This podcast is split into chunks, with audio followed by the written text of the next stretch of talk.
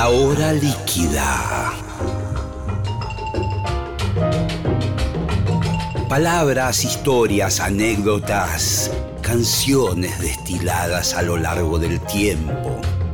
Un cóctel que se evapora, una hora que se escurre entre las manos. Mi nombre es Gillespie y les doy la bienvenida a La hora líquida.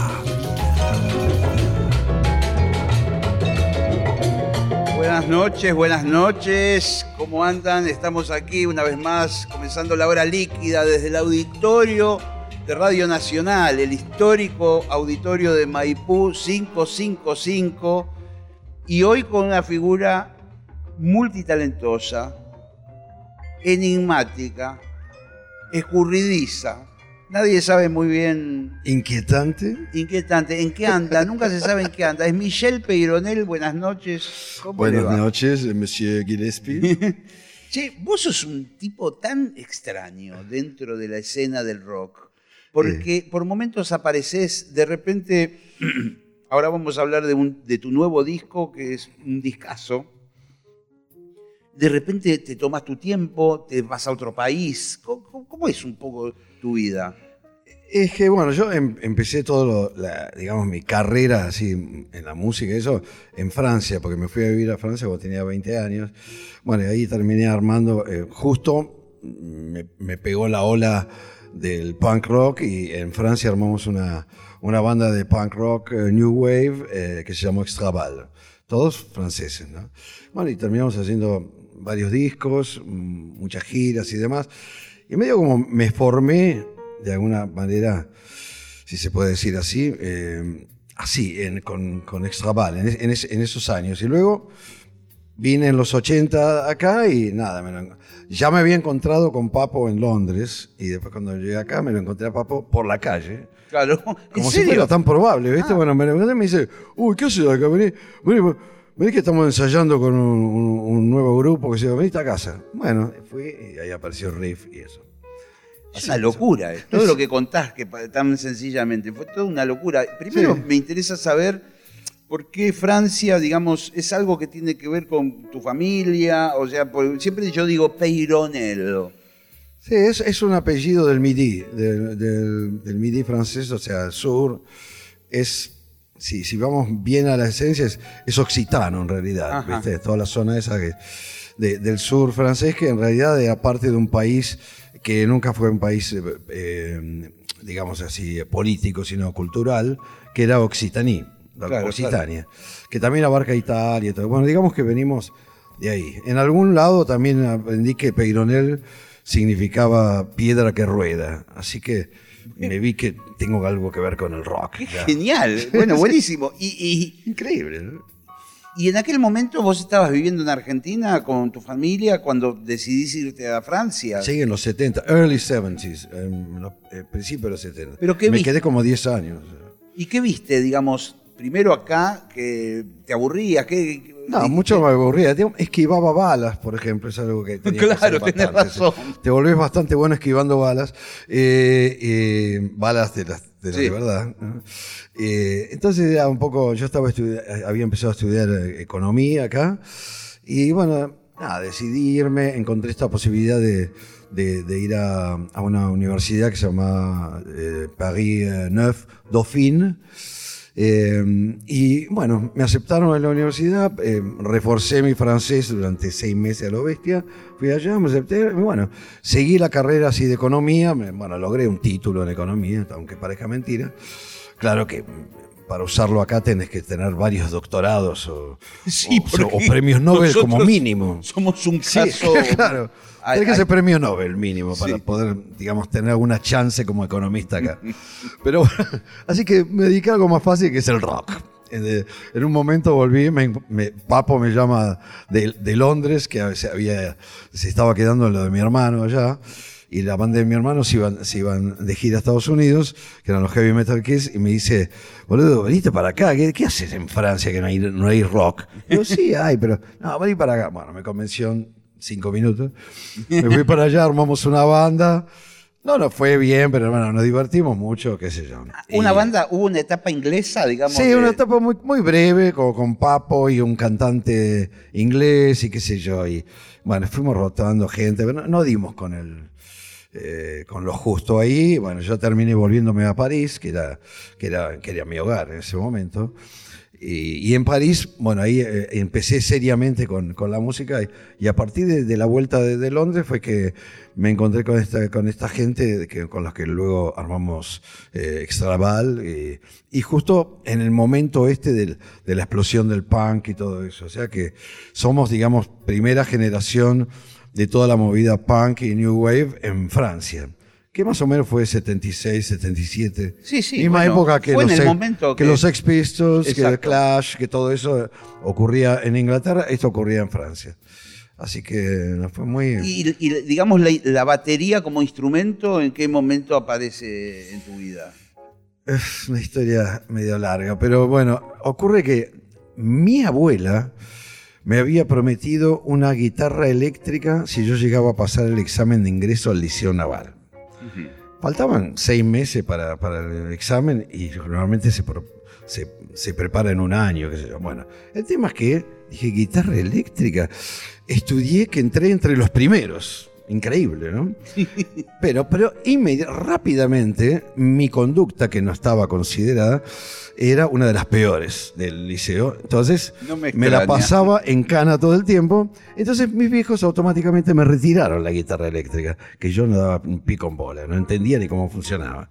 Yo tocaba piano clásico, tocaba algo, digamos, porque había estudiado piano clásico de chiquito. Pero bueno, no me entendía con la guitarra. qué sé yo. Bueno, cuando mejoré un poco la conducta y qué sé yo, le di lástima a mis viejos y me regalaron una batería, porque dije, no, vamos a algo más fácil.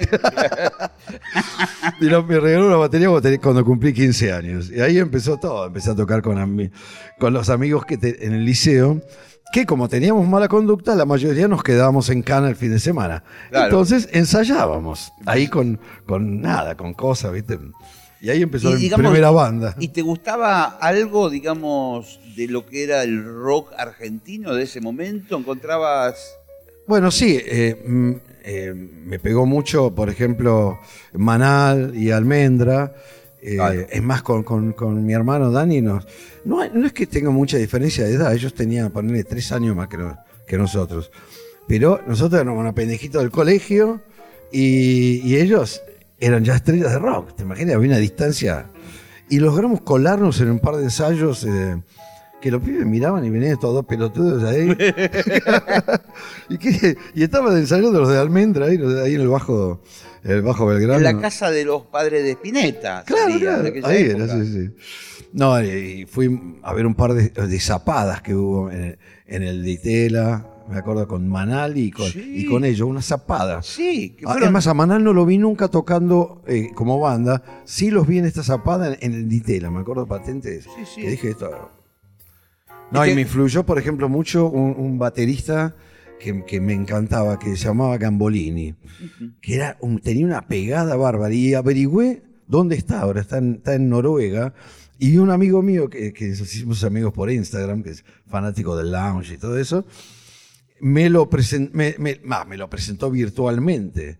Y nada, y yo Y le quiero dijiste, viajar allá nomás que para conocerlo. Yo te escuché hace 40 años tocar la batería, le dijiste. Claro, era, tenía una pegada, una pegada así del latigazo, mucho mejor que... no- a mí no me gustaban los bateristas eh, argentinos, me- a mí me, me gusta la escuela inglesa, que jue- eh, juega mucho más con, con tocar con el sonido, que tocar lo más fuerte posible como tocaban acá, porque ninguna batería estaba amplificada ni nada, y al tocar fuertísimo no, no, no pasan cosas tan buenas, ¿viste? Me imagino que el, que el sonido de ese tambor de Charlie Watts de los Rolling Stones te debe gustar. Claro, eso me gusta. Pero Sí, me sí. gusta Bonham también. Claro, Bonham claro. fue uno de mis favoritos. En fin, pero la, la- la escuela inglesa definitivamente es... Me encanta, ¿sabes quién me gusta mucho como baterista? El, no me acuerdo el nombre, el baterista de Blondie. Ese Sí. parece un animal. Y aparte de lo musical que es... Y ese es un baterista de la época del New Wave y del punk y Claro, todo eso. claro. y estaba Lo logré pensando, ver en vivo acá, en, en- en obras que vino, vino, vino Debbie Harry. Señora mayor, pero. Sí, bueno, pero está No, igual. Perfecta. Está bonita, ¿eh? Qué Sí, divina. mina. todo eso estuvo genial. Yo estuvo bárbaro. Así que nada. Y, y allá en tu experiencia, tu periplo europeo, ¿tuviste oportunidad de ver grupos así en vivo que te volaron la cabeza? Sí, miles, miles. Fui a ver, cuando era re pendejo, lo fui a ver a Emerson Lake and Palmer. en- lo, fui- lo vi a Frank Zappa también, en el- ¡Oh! el, Palais de Sport. que no, me, veía, me veía, me daba sobredosis de, de- de- de banda. No tenía un mango, pero todo lo que tenía me lo gastaba en, en- en- en- en ir a ver. Vi eh, Deep Purple en la época que se habían, que no estaba Ian Gillan, que estaba, ¿cómo se llama el cantante? Ay, que es un crack. Bueno, ahora Nadie está- se acuerda. Coverdale, muy bien. Coverdale, bien. muy Ahí bien. están el- los asesores de metal. Después, después vamos a hablar de ellos, los vamos a escuchar. Son los humanoides disidentes, tu nueva banda, eh, excelentes músicos, en un ratito. Una bestia, una bestia. Una bestia. Claro, son humanoides, no son humanos. Por eso es más fácil así. Y, y- y cuando, digamos, volvés a Argentina, te, te cruzás con Papo justo en el momento que él estaba armando riff. Sí.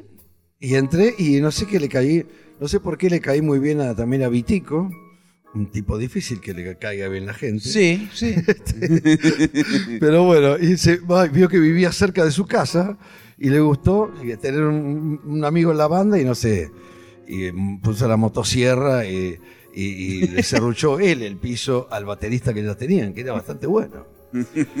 Pero casi todo, Bueno, lo que casi pasa- todo fue obra de Vitico. Yo lo que Y de. Papo que nos llevábamos bárbaros. Claro, yo traje de alguna manera a Riff, traje ese estilo que tenía, más punk y más todos los arreglos. Si vos escuchás bien a Riff vas a ver que hay mucha cosa punk ahí. Sí, sí, claro. Mucha- y mucho de pop también, que en realidad como todo lo tocamos tan fuerte y todo, nadie reconoce el pop ahí. Claro, pero claro. hay. Ya toma una densidad Claro, rockera. exactamente. Pero temas como Mal Romance, si lo tocas así suavecito y más, más light y todo, es un tema re pop. Sí, sí, sí. Mucho de lo nuestro sí. Y además, vos aportabas eh, letras. Eh, digamos, vos ya venías siendo un, con- co- un compositor. Escribí con. Papo la mayoría de los temas grosos nuestros, o sea. Macadam, escribí también este, Susie Cadillac, Maquinación, bueno, La pantalla del mundo nuevo es un tema mío, eh, en fin, muchos himnos. Ah, ah, y himnos, ¿sabe que se me da muy bien lo de los himnos? Escribí un himno también para, para los violadores. Ah, mira. Na- nada ni nadie lo escribí yo, con, con Estuca, con quien me entendí siempre muy bien para... Siempre muy bien. Y esa amistad que viene también de esos años, porque me acuerdo que Y Violadores y Riff ellos, eh, eran casi primos Sí. de aquel momento, ¿no? Increíble, ¿no? Do- dos estilos que no son tan, tan parecidos y que la gente no se matara a golpes en los, en los, cuando tocábamos juntos, eso era bastante... Sí, y, y en, Llamativo. y en aquella época, porque ustedes arrancaron dentro de lo que era la dictadura militar, digamos, Sí, con los primeros shows, que Sí. fueron muy polémicos. Sí, sí. Yo no sé cómo lo terminamos en cana. No, porque aparte la, sim- la simbología que ustedes tenían, Riff, y también violadores de alguna manera, esa cosa de romper cadenas, de Sí. los milicos mucho, eso no les gustaba. El público no lo interpretó bien, bien, bien. Por eso hicimos eventualmente el, el, el, ah, eh, eh, Riff eh, despide el año sin cadena, porque había llegado la democracia y que era, queríamos pararla con la joda esta, porque Claro, claro. era destrucción total en cualquier lugar que tocáramos. Bueno, mm, tampoco lo entendieron esa sutileza que le dije. La otra vez hablábamos con Estuca, dijo, no, no lo entendieron del todo bien. Terminó un caos increíble, le prendieron fuego a, la- a la- a la- a la- a la- a las tribunas de enferros. Sí, sí. Huimos nosotros hacia al camarín, no sé cómo llegamos. Me imagino. No, eh, fue una cosa increíble. Ahí fue donde paramos un poco con Riff, fue la- nuestra primera, nuestro primer parate, porque dijimos, no, hay que parar con esto porque se vuelve muy insalubre. Y después sigue una historia donde ustedes como, como una especie de matrimonio empiezan a, a ver cambios, desavenencias en la banda, algunos que se van, otros que vienen, cambio de formaciones en riff. No, lo que pasa es que eh, en un momento, bueno, yo cuando, cuando pasó eso de Ferro, después hice un disco solista que fue a toda máquina, que ahora está finalmente en Spotify. Sí, lo vi, lo vi, está muy bien. que sí. está muy bueno. Una versión remasterizada por Álvaro Villagra, que es Sí, mi qué eminencia. Mi hermano Sónico. Y este, no, quedó buenísimo el, el disco. Pero bueno, después de eso, eh, yo me, me fui a, a España con la idea de presentar el disco ese a toda máquina en España y editarlo allá si posible. Pero allá me encontré con mi hermano y con Salvador Domínguez, que es la, la leyenda viviente de los violeros, el violero español, para mí el mejor de la historia, una bestia, una bestia. Bueno, y aparte un tipazo, un divino. ¿En Bueno, qué, pa- qué parte de España paran? En Madrid. Madrid, directamente, donde estaba toda la movida. Sí, estaba todo muy bien. Bueno, hicimos, eh, resulta que hicimos un demo, eh, eh, ar- armamos una banda con, con- con Salva, con Dani, yo y un bajista inglés, Ralph Hood, eh, y le pusimos Tarzan a la banda, ¿no? Y Dani lo llevó a, lo negoció con, con Atlantic en Londres y nos ficharon. Nos fichó eh, Phil, el- Phil, Con- Phil Carson, Phil Carson, que era era el presidente de Atlantic en esos días. Y bueno, nos ficharon eso, y, mm, grabamos el, el- Bueno, disco. pero aquí también creo que salió en simultáneo el Sí, disco sí. de Tarzan. Grabamos el disco en los estudios de Jimmy Page, que era Soul Studios. Además, estuvimos con Jimmy, que un día lo vimos, estaba Jimmy con, eh, con Paul Rogers, y, y Paul Rogers le preguntó: ¿Quiénes son estos hooligans? No, de una banda que fichó Phil, que sé yo, que está grabando acá. Pero nos contó eso el, el ingeniero, que era nuestro productor. Bueno, fue muy gracioso. De ahí nos fuimos de gira a Estados Unidos con, con Twisted Sister. Fuimos de, de teloneros. No, eh, no eran teloneros, era todo un bill que era, éramos nosotros con Tarzan, Dokken, que era una banda que estaba Sí, pegando claro. en ese momento, saliendo, Sí, y Twisted Sister, que por fin se lanzaban a una gira, Topping the Bill, a toda una gira de, de estadios de la NBA, todo en Estados Unidos. Así que en ese momento justo me llaman para hacer riff acá. Y yo, no, mira, estoy con, Sí. No, ya este tema. Y, eh, bueno, ahí fue que hicieron ellos este riff 7 que fue con, con Huff y con, con Moro. con Moro, con Sí, Oscar eso Moro.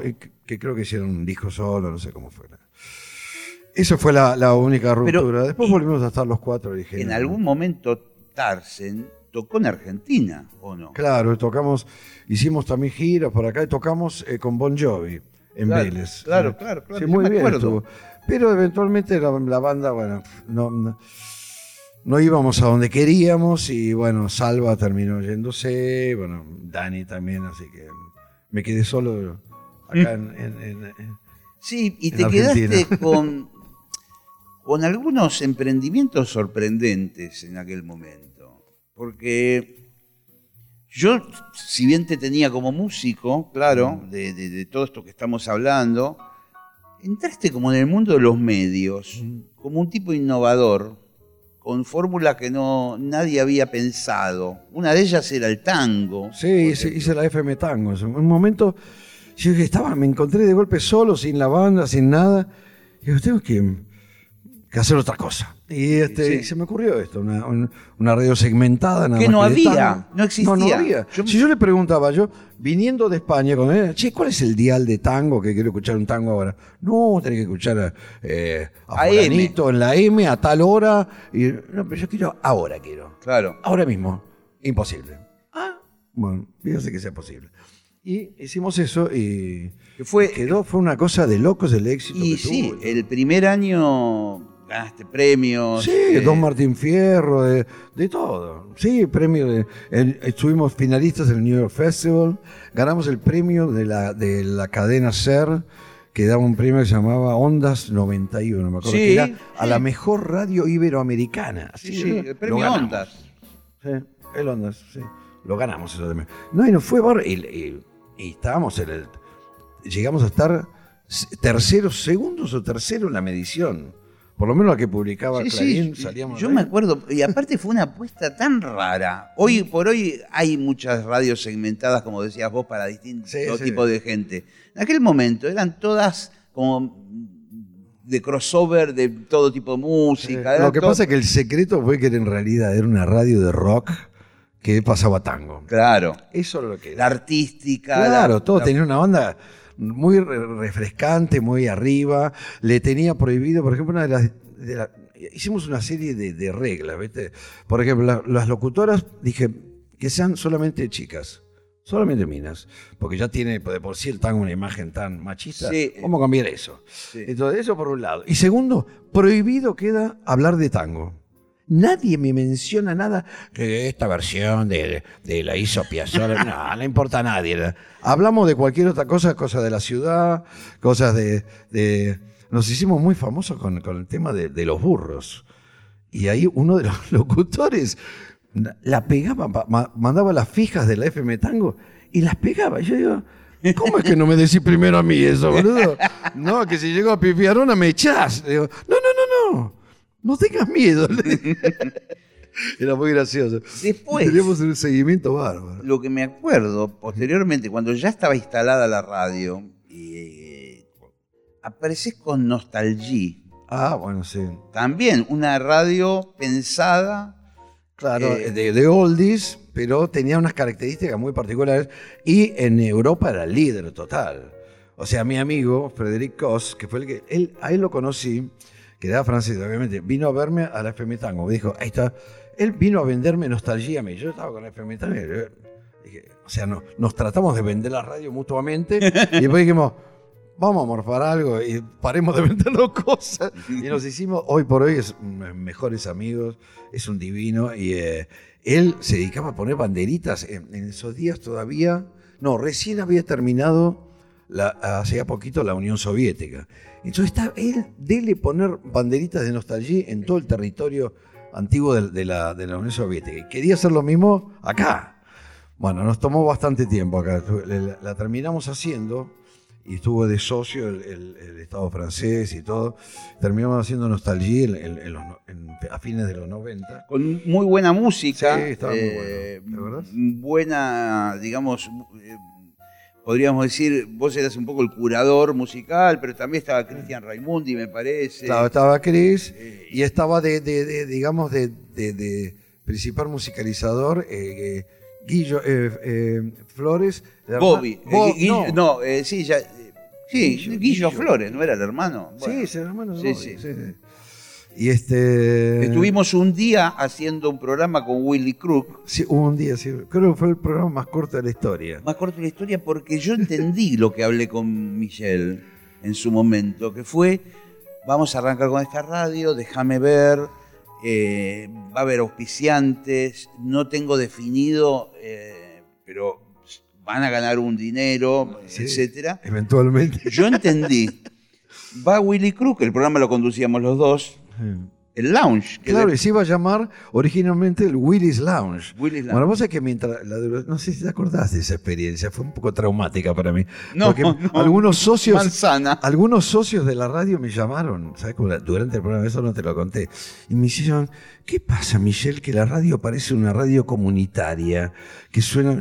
A mí es como si me hubieras dicho, Sí, sí, a sí. tu hermana la están, ay, no sé, violando No. entre cinco camioneros. No, era... era yo me volví loco. O sea, en- mientras planeaba cómo echarlos, estuve- Sí, sí. empecé a escribir la artística de la nueva, del, del nuevo programa. Fue una risa porque medio me obligó, Cristian me obligó a que la conduzca yo. Yo dije, pero yo, yo no sé, yo sé dirigir, ¿viste? Fue mucho mejor tu participación que la nuestra, que hicimos solamente el primer programa. Y me acuerdo que Willy fue, fue una navaja y decía, ¿dónde está Michelle? Y bastante- Quiero que me diga cuánto voy a ganar. ¿Viste? Y yo le decía, no, pero yo hablé no, con yo Michelle. no llegué a saber eso, mira qué Claro, suerte. yo le digo, yo hablé con Michelle y me dijo que bueno, que va a haber, a ver, porque todavía está empezando hoy la radio, digamos. Sí, sí, porque era todo muy nuevo. Bueno, es más, yo, este, como el programa se iba a llamar Willis Lounge, todo, eh, entonces yo empecé a conducirlo, qué sé yo, y la, la- la gente mandaba emails, emails a la, a la- a la radio, qué sé yo, y muchos decían, muy bueno el programa de WC. Sí, de Willy Crook. Claro, soy yo no decía nunca quién era yo ni nada. Pues dijo, a ver si digo que no soy yo, que soy otro, y no me escucha más nadie. Y enseguida la, eh, trepó el, el- el- en las mediciones, llegamos a estar primeros en varones, un corte de, de- de Me varones de acuerdo. más, más de 35 años, primeros en ese horario. ¿no? Eh, y con, bueno, cuando incorporabas chicas era, bajaba un poco, era un, poquito machista el programa. Pero bueno, pero nos iba bárbaro. Fue genial porque yo, eh, Willy me dijo, no vayamos más hasta que no nos digan cuánto vamos a cobrar. Hicimos el primer programa. Y no fuimos, no fuimos nunca más. eh, porque Yo iba lo pasando el tiempo y él iba primero. eh, le digo, ya no nos van a pagar nunca más. ¿Y ¿Para qué no quieren ahora? Fue una risa. Yo me acuerdo que los llamé a los dos, los dos contestadores, ¿no? Digo, Sí, "Ah, sí. Hijo, de- decirle cosas, todas las cosas que quiero decirle por contestador. una frustración terrible. Bueno, pues fue una cosa que finalmente salió bien. Sí, sí, sí, salió. Sí. sí. No quiero que se me vaya el tiempo del programa, que es este, una horita nada más, y vamos a tocar encima en un ratito. Es decir, que aparece este disco totalmente sorprendente. Te tengo que públicamente decir que para mí puede llegar a ser el disco del año. Wow. Nuevo Rock. Nuevo rock. Así. Un nombre insólito primero. Y es nuevo. Así que- y es rock, así que Pero no me maté mucho con el título. No, pero está, está muy bien, con una tapa muy loca de unas especies de, de- Porque están los humanoides disidentes y hay como unos personajes como con un ojo solo. Una Sí, cosa- está buenísimo. Todo, un diseño- todo, es- todo eso es el, el diseño del negro bravo, que es bueno, un, un capo. Un capo, capo total, que por suerte nos da bola y no, no se hace toda la, toda la parte de, de diseño gráfico, lo hace, lo hace todo él. Y es buenísimo. Y, y, digamos, una inyección de, de canciones nuevas. Que, vos demostraste que se puede seguir componiendo rock y hasta punk hoy. Sí. Y porque eh, normalmente yo suelo arrancar con la letra, ¿no? Y Sí. escribo sobre cosas, ¿viste? Eh, el nuevo rock, por ejemplo, es todo un tema que habla de, de una relación así tóxica con, con una chica y su celular, y que se forma una especie de trois, ¿viste? Sí. Y que el pibe- ni el, cel- el celular lo llama, empieza así la letra. Hoy me llamó tu celular para decirme que no quiere saber más nada. Con esto se lo está volviendo loco es- esta, esta chica, qué sé yo, bueno. Y todo el tema de las redes sociales y toda la, la- la- la comunicación incomunicada que hay hoy, en realidad, ¿viste? Eh, qué sé yo, y pareció mu- muy, actual y todo eso, a mucha gente le, le, le gustó la, la- la letra Está- esa. Están muy buenas las letras. Y después hay otros temas que hablan de, de- de- de otras cosas, ¿no? Bueno, hiciste una especie de Route 66 a la Argentina, que es la- por la ruta por 40. la ruta 40.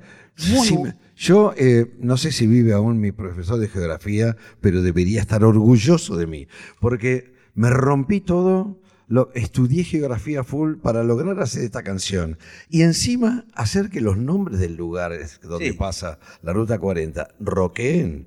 Le aseguro, esto es más difícil que Sí, pellizcar por un vidrio. ejemplo, Metiste la palabra Patagonia Sí. y, y entra perfectamente. Patagonia, sí, recorriendo Patagonia, me siento bien. Sí, sí la verdad que salió, salió barro y, y es muy. Y está ajustado a la realidad. Te digo, está bien ordenado. El pi- pibe va primero de sur a norte, después vu- vuelve de norte a sur, qué sé yo. Y la verdad que está. Me, encantó cómo quedó. eh. Y lo hicimos en. Lo grabamos en. Lo habíamos grabado ya con Héroes del Asfalto. Pero lo hicimos prácticamente Jean-Jacques y yo solos en casa en pandemia. Muchos de, de los temas fueron Made in Pandemia. Así iba a llamar así el, el disco. Al final me pareció, no, pero Made in Pandemia. Ya, basta de pandemia. Como Sí, sí. Así que, este, pero viste que te obligan a, a- a encontrar soluciones a cosas y, viste, y la necesidad, viste, es la madre de la creación. Sí, bueno, eh, mirá, vos sabés que acá en el programa nosotros lo hicimos en pandemia con la, vía Zoom, con- con- en forma remota, cámara y... ¿Viste? Bueno, Cosas. bueno pudi- había que trabajar, había que hacer el programa y, y yo en, en aquel momento hablé con un montón de colegas músicos y, y a muchos le pegaba muy mal la pandemia. Le pegó muy mal, bueno, desde lo económico ni hablar, pues no tenían dónde tocar. Y después, viste, que por ahí estar en la casa, viste, sin poder salir. Y algunos otros le, pegó bien en A el mí, sentido- a mí bárbaro. Y sabes que no soy el único. Yo hablaba con Estuca y me decía, a mí, esto no ha cambiado nada. Si yo no salgo nunca. Igual, Él, él también tiene toda la casa llena de instrumentos y un estudio, que sé yo. Me dice, no, salgo, bajo a comprar fasos por ahí. Claro. Si no, no sale nunca. Igual normalmente, condiciones normales no sale nunca. Así que para nosotros, bueno, me venía a visitar Jean-Jacques con un permiso especial para eh, eh, pariente en grupo de riesgo, que vendría a ser yo. Y este, nada, y ya que estábamos, hicimos un disco. Y lo fuimos Y- haciendo y- siempre. ¿no? y- y empezaron con Arito, obviamente. Claro, claro. En- Ahora, en- eh, a- Arito eh, Rodríguez, nuestro violero, que es viste, el pistolero más rápido Maradona. del oeste, claro. Maradona. Yo cuando toca Arito no me gusta. No me gusta verlo Arito porque no me, No, me gusta porque no me dan ganas de después tocar. To- porque- Tocando bien que vivo, así cualquiera. ¿viste? Sí. Bueno, este, este toca esa, una bestia. Contame un poco cómo se conforman los eh, disidentes. Y bueno, está Arito o Art, es el nombre Sí. eh, humanoide. Pues, un humanoide somos todos monosílabos. Sí. Art, que Rodríguez, Art Rodríguez, que es la pistola más rápida del oeste. Sí, Arito, En el un- sentido. eh, Un genio total de la guitarra. sí, eh, un animal. y después, ¿cómo, ¿cómo sigue la formación? Porque hay Después otro, el- hay eh, otro gran después- guitarrista en el grupo. Claro, Jean-Jacques, que ahora, ahora toca la guitarra. Bueno, siempre toca la guitarra, pero ahora ya no tocamos el bajo, toca la viola. Y para mí es como un, un Mick Ronson actual, digamos. O sea, es ese, ese violero con mucha eh, creatividad, de mucho, mucho gusto para el armado, ¿viste? Claro, La claro, cosa claro. musical. Alguien se tiene que ocupar de la música, sí, ¿viste? sí. Porque si, no- Sí, si somos todos pistoleros del oeste, Claro, claro. estamos en problemas. Entonces él se ocupa de la música y que tenga, tenga sentido. Y después se sumaron eh, dos este, New Guns, eh, que son este, Luke en, en- en la bata, que son de la banda de, de, de Stuka, que como no tengo cargo de conciencia en haberme lo llevado, porque él se fue a vivir a Estados Unidos. Claro, claro, claro. Vale, Stuka vale se de- radicó allá y. Ah, sí, vale, entonces vale depredar la banda. Y el otro es el Capitán Dead, que es un bajista insólito. Es capaz de estar tocando una línea de bajo y está bailando al ritmo de otra música. Que- es una cosa increíble. Todavía no logramos descifrar. Pero son características tipas de un- típicas de un humanoide. Ahí, así es como los reconozco. Sí. Sí, pues si no, no. A simple vista parecen humanos normales. Pero no. Eh, eh, muy, buen, muy buen grupo se conformó. ¿Y, y cómo terminan grabando? Porque, bueno, estamos hablando de pandemia, no había acceso a los estudios, eh, estaban. Y casi todo fue así, o sea, terminamos, grabamos, armamos todo en mi casa, después este, y- íbamos a, lo- a un amigo, al negro Montemaño, que tiene un estudio que se llama Black, Sí. Black Records, bueno, es un gran amigo nuestro, que tiene un estudio un poco mejor que el mío, va, más completo, y garpa más para, para cantar ahí y, y mezclar. Yo en casa mezclar. El sonido es bárbaro. El sonido ¿sí? quedó buenísimo, Buenísimo. sí. Y después masterizaste. Y lo masterizó eh, Álvaro Villagra, que es Sí, sí. un capo ¿no? haciendo eso. Eh, a los oyentes, si no lo escucharon, métanse en Spotify, por ejemplo, está Nuevo Rock, Michelle Peyronel. Pero aparte, aparte te digo una cosa, yo cuando empezamos a grabar esto, justo lo último que había hecho a nivel de grabación había ido a Abbey Road a grabar un disco, fui como productor de una banda que había ganado el concurso Sí, este me, sí, me acuerdo. Camila Abbey Road. O sea, después de grabar un disco en Abbey Road, el próximo disco lo hice en, en Michelle's Road. claro. Pero te digo, qué al pedo que es ir a Abbey Road. Sí, Porque la sí. verdad que en casa tengo, consigo las mismas cosas. Tenés y, razón. ¿Viste? Las cosas, eso se, sin la presión, por ejemplo, ¿viste lo que es la parte de hacer las bases eh, en batería y todo? Sí. Que uno tiene una presión terrible. Sí, en- porque un que error quede- tenés que grabar todo el Oh, tema de todo de nuevo, nuevo, un embole, microfonear Sí. todo. En cambio acá, ¿viste? tenemos todo el tiempo del mundo, hacemos ¿viste? Lo, lo que queríamos y, y, y con Jean-Jacques, este es un chico muy actualizado a nivel tecnología y todo eso, pu- pudimos llevarlo adelante. Sí, estoy, estoy demasiado, hablando demasiado bien de Jean-Jacques. No, sí, sí, Se- bueno, se, bueno. Se va a agrandar, eh, viste que se agranda con nada. No, no te quiero meter presión, pero sé que hiciste una versión muy linda de un tema de Edith Piaf.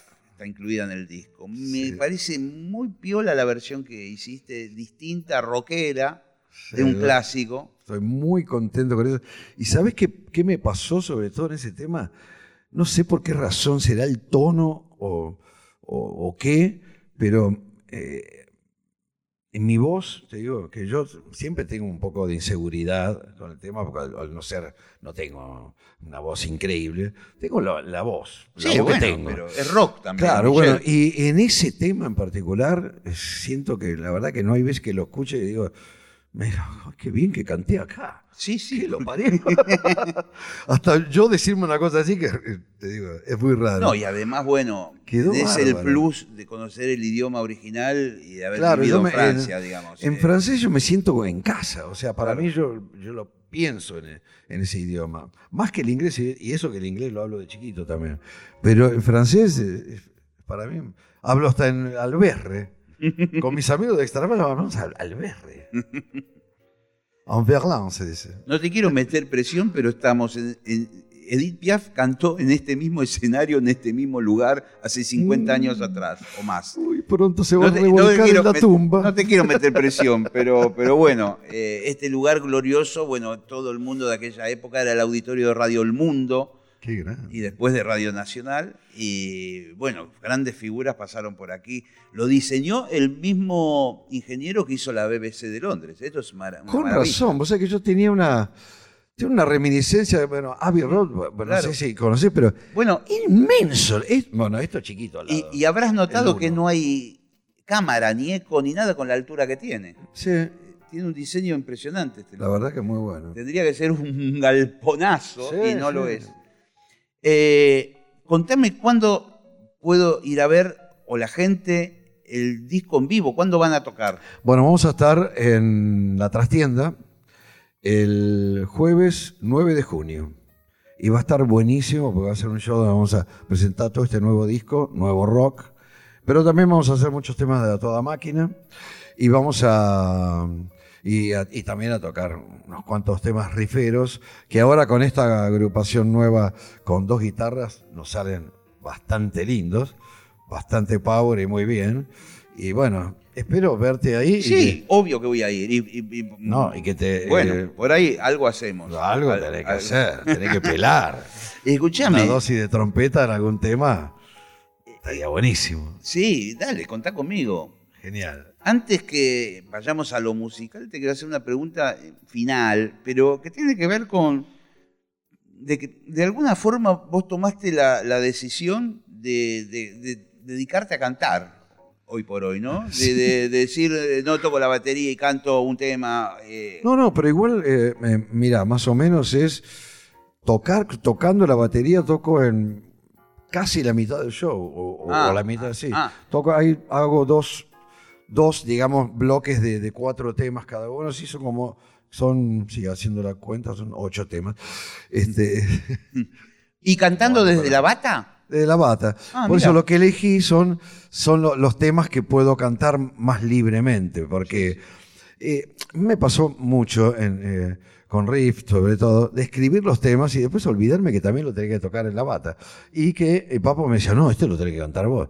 Y y mal romance, por ejemplo, a Claro, 200 claro, kilómetros por hora, eh, Claro. tocando a mil por hora y cantando así, es re duro. Y ¿viste? es como ser dos personas. Claro, y algo una. pierde, algo Claro, pierde, alguno de los dos pierde, o el tocar o, o el cantar, este, o a veces los dos. Así que, eh, pero ahora es bárbaro porque, por ejemplo, con la parte de cantar y todo, como Luke eh, asegura muy bien los tambores. ¿Eh? Que conste esto, Luke, para que las veces que te doy con un caño recuerdes que hay veces que hablo bien de ti. Y Dead también en el bajo, No, no, la base que- rítmica anda fantástico. Debe ser difícil para, sobre todo para el baterista, No, tocar, no tocar en la banda de un batero. es- Es, es terrible. No, es un tipo totalmente inconsciente. No es consciente. de todo eso, no, no. Él sabe que en el fondo de casa hay, hay varios bateristas enterrados en los usos de abono para algunas plantas que están creciendo muy bien, pero, pero se sabe ese detalle, pero se, se esmera bastante. No, tiene un grupo natural bárbaro. Hoy es difícil encontrar un, un, un- batero que, que- que- que logre simplificar todo y, ir a ese lugar que del, del rey es el beat, ¿viste? Y no lo- los millones de, de- de redobles y de cosas raras. Es tener, tener un beat que sea power y un sí. bombo, ¿viste? Que te lleve y que, Como- y como que sea el corazón de la banda, que es lo que tiene que hacer. ¿Viste? Así que manda todo bárbaro, la verdad. Señores, se viene la música. Eh, vamos a, no sé si un pequeño corte o qué hacemos, eh, y armamos eh, rápidamente el acústico acá, esta especie de fogón. Se viene Michelle Peyronel, los humanoides disidentes, aquí en vivo en Nacional Rock, en minutos. Genial.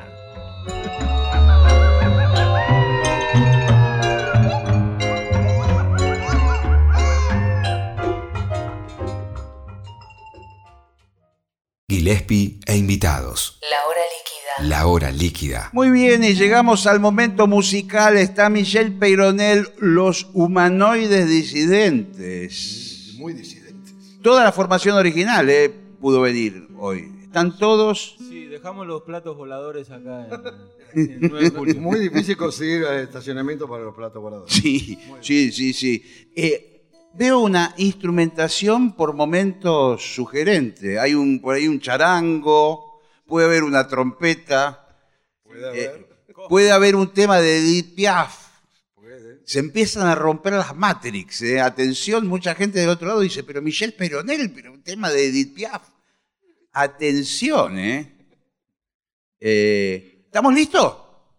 ¿Vamos? Estamos, estamos. Vamos. Michelle Peyronel aquí en vivo en Radio Nacional, señores. Arranca, eh, primero desconectamos los celulares, todos los llamados que están entrando, principalmente de chicas, ¿eh? Cuidado. Muy bien, eh, ya comienza, ya comienza así.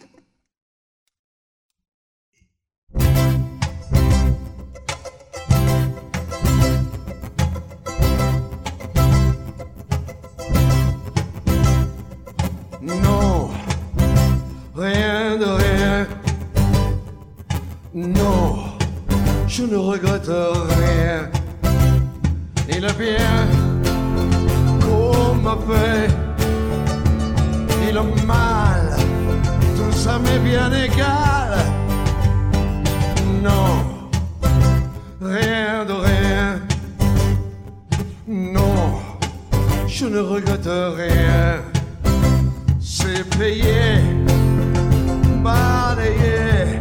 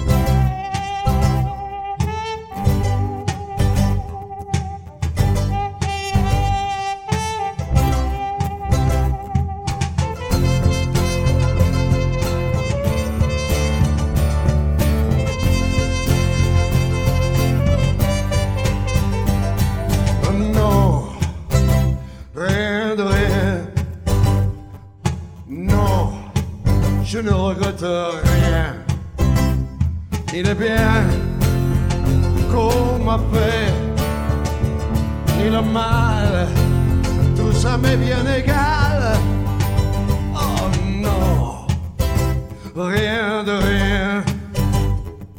Non, je ne regrette rien car ma vie, car ma joie,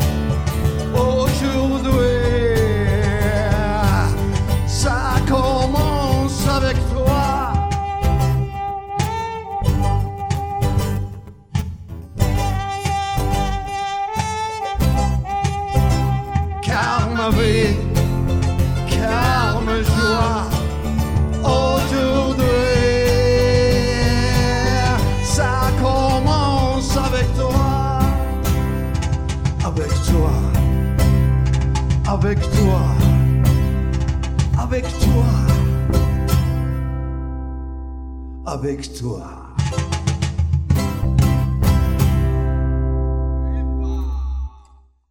Avec nous. Qué grande Michelle, cómo suena este grupo, me encanta. Un tema más, tenemos tiempo, un tema más. ¿Qué va a ser? Y un poco de jazz metal, pero vuelto a la, a la raíz, digamos, eh, telúrica, por así decirlo. Entonces, ahora vendría a ser un jazz telluric metal. Bueno, dale, vamos.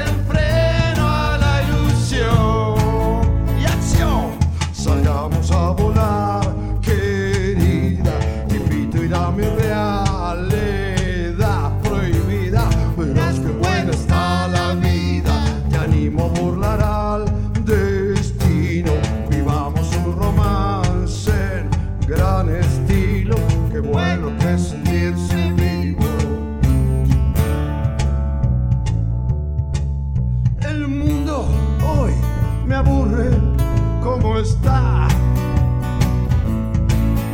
Subite a mi película que vamos a estrenar. La vida se